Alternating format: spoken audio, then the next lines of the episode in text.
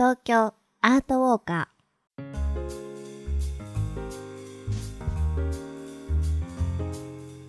皆さんこんにちは。ナビゲーターの安原もゆるです。そしてお相手は？ーエマちゃんです。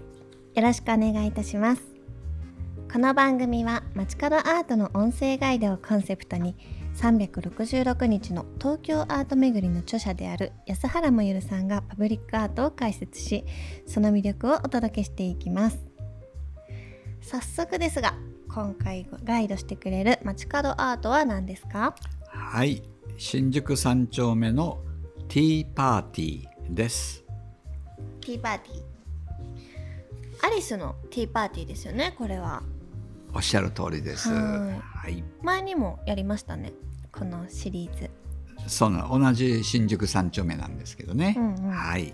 この番組ではおなじみの2008年6月14日に開通した東京メトロ副都心線の駅アートプロジェクトの一環として、えー設置されたアートの一つです。はい。山本陽子さんの「不思議の国のアリス」シリーズの作品です。はい、はい、こちらもモザイク画ということで。はい、そう、うん。そうですね。はい。まずこのティーパーティーがどこにあるのか改めて説明いたします。東京メトロ新宿三丁目駅地下1階丸の内線伊勢丹方面改札に向かう伊勢丹入り口前広場に設置されています。ちなみに新宿三丁目駅には副都心と丸の内線の2つが通っていますはいではこの街角アートについて詳しい解説をお願いいたしますはい、了解しました。このアートはですね、横5.5メーター、縦2.2メーター、かなり大きなモザイク壁画なんですね。うんこの壁画の原画とその監修をしたのは銅版画家山本陽子さんです。はいえー山本陽子さんはですねこのお作品について次のように述べていました。日常の空間からワープした異次元の空間をイメージしましたと、うん。まああのなんとなく伝わりますよね、はい。変わったあの構図になっているかと思います、うん。えー続けてですねルイス・キャロルのお書いた「不思議の国のアリス」の一場面ではお茶を飲むテーブルがただのものでなくとてつもない広がりのあるワクワクする空間に変化しますと。はい。でそのような世界をイメージしてほしいというふうに、えー願いましたということでした。うん。はい、実際見てみると、うん。まあ、一緒にしてですねその山本陽子ワールドはい。に引き込まれるんじゃないかなと思います。うん。はい、であのこのやはり山本陽子さんのイメージを再現するためにですねモザイク壁画にえーうまく再現させたのは株式会社あ関ヶ原マーブルクラフトというう会社なんですね。う。ん。はい、なんかあのうん。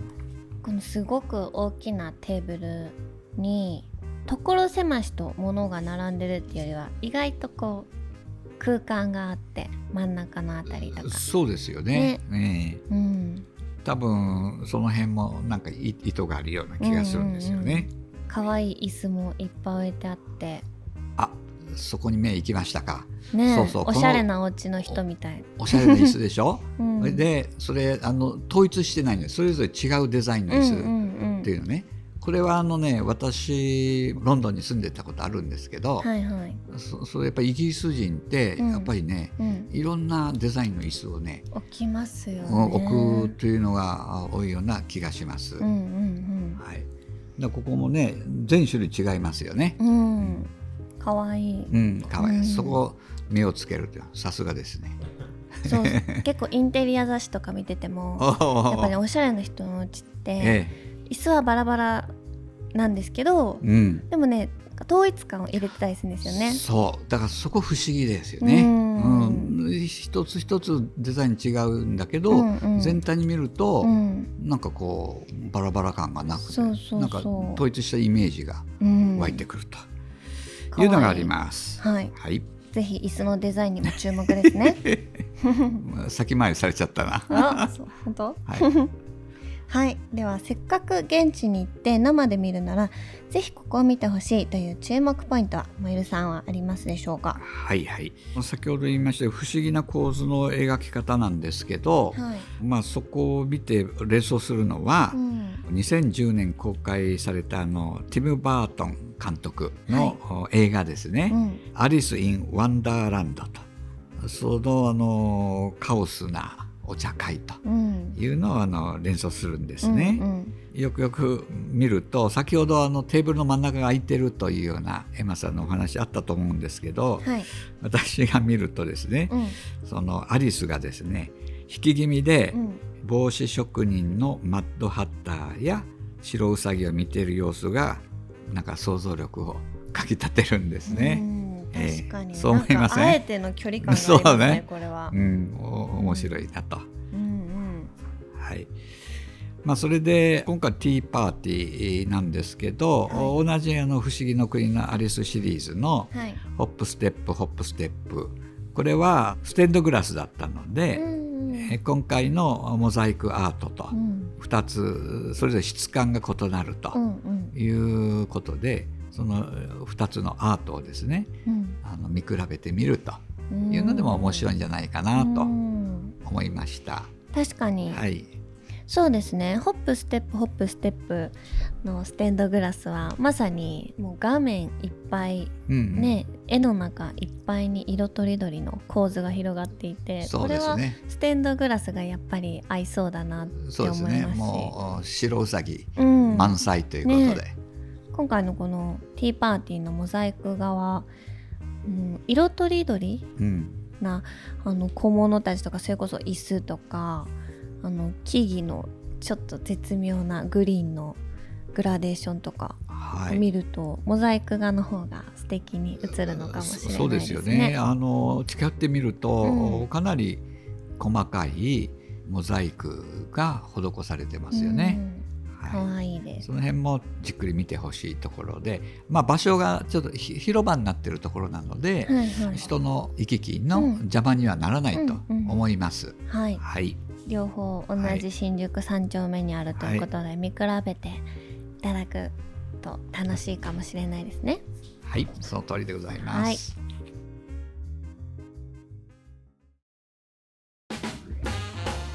トーカーズさてアートを楽しんだ後はちょっと一息つきたいですよね。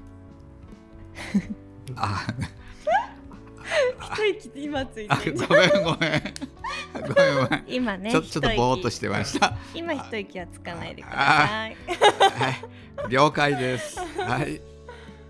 えーっとそれでは一息したいところの紹介をさせていただいていいですか？はい私の方から。はいぜひはい一息つけるところを。はい、わかりました。はいえー気を取り直してですね、えーはい今回ぜひおすすめしたいところはカフェアリアです。アリアはい、そうなんですね。あの場所はですね、まあ先ほど伊勢丹の話が出たと思うんですけど、はい伊勢丹出てあの明治通りと新宿通りの交差点があるんですけど、はいそこをお明治通りちょっとだけ行ったところのお地下1階にある、うんうんあのフレンチトーストが有名なおしゃれで雰囲気のあるカフェなんですね。私はフレンチトースト大好きなんですね。私も大好きです。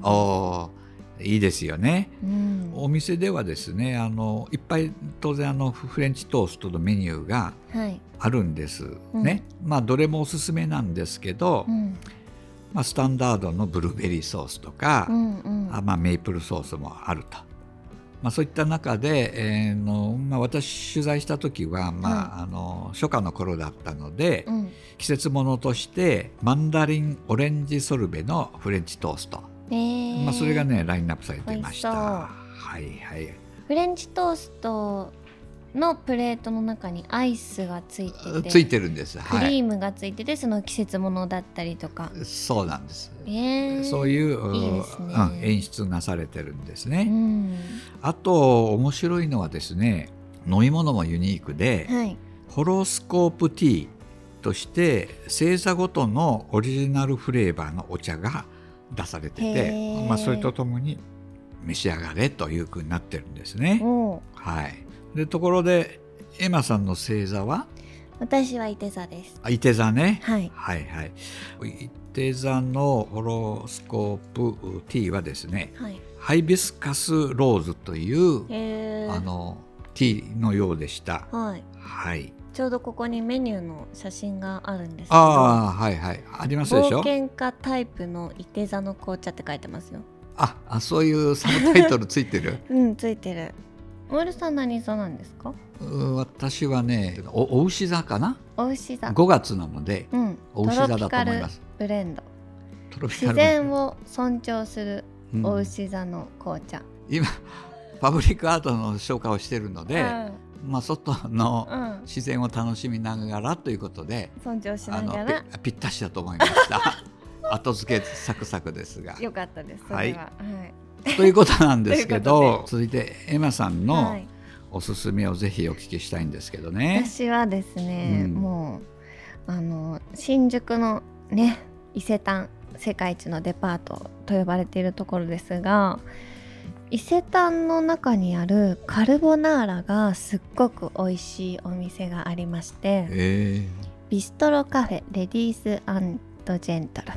ー、おレディースジェントルメンですか？あありがとうございます、い、い発音で。えー面白い名前のお店ですね。うん。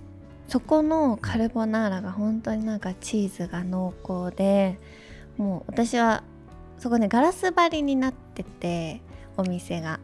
あまあフロアにある飲食店なんですけど、あそのあそれは何？外から丸見えっていうこと？そうそうそうフロアのね、はいはい。ところからガラス張りになってて、でふと歩いてたらカルボナーラを食べてるお客さんがいて なんなんだあれはと。あ見えるんですね。すごいもうチーズがたっぷりのもうなんかもうドロドロの ドロドロのカルボナーラが見えて。カロリー高そう。そうなんか無性にねそういう濃厚な時々食べたくなるよね。食べたくなる時ある的じゃない、に。う。ん。今日だ。はいと思い、カルボナーラをいただ。きましたらすごく美味しかったありがとうござカいます。ルボナーラが食べたくなったらぜひ承知しました。はいはい。伺ってみてくだ。さいはい。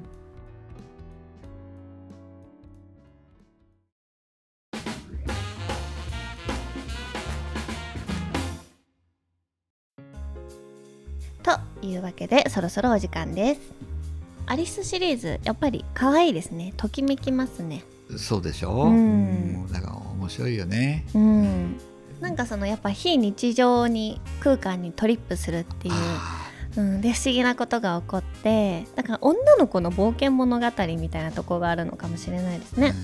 うん。まあそういうのでまあいろんな人がうん。それを題材にしたいとうん。いうのはあるのかもしれないですようんね。うんプチ情報ですけどネットでですねはい。山本陽子美術館ルーカスミュージアムネットというあのウェブサイトがあるんですけどはい。そこを見てみるとですねこの作品の制作風景がアップされているんですよ。でそれ制作風景？へー。そうそうそう画像があるんですけど、うん。それ見ると原画はね、うん。あの2枚なんですよ、うんうんうん。右と左、2枚のお作品をモザイクアートにするときにうん。一つに合体したというのがねあの分かりました。はい。だからなかなかねその制作風景って見るのもお面白いですよいいでね。すね、はい。なんかこの裏側を見れるって結構現代のいいところですよね。はい、うん。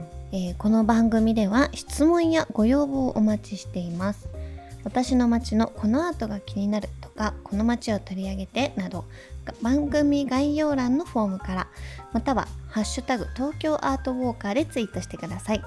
私のエマちゃんアカウントにご感想ご要望をお寄せいただいても結構です。この番組で取り上げたアートは本日のティーパーティーも含めて私の著書366日の東京アート巡りでも詳しく紹介しておりますのでぜひ番組と一緒にお楽しみください。次週またお会いしましょう。さようなら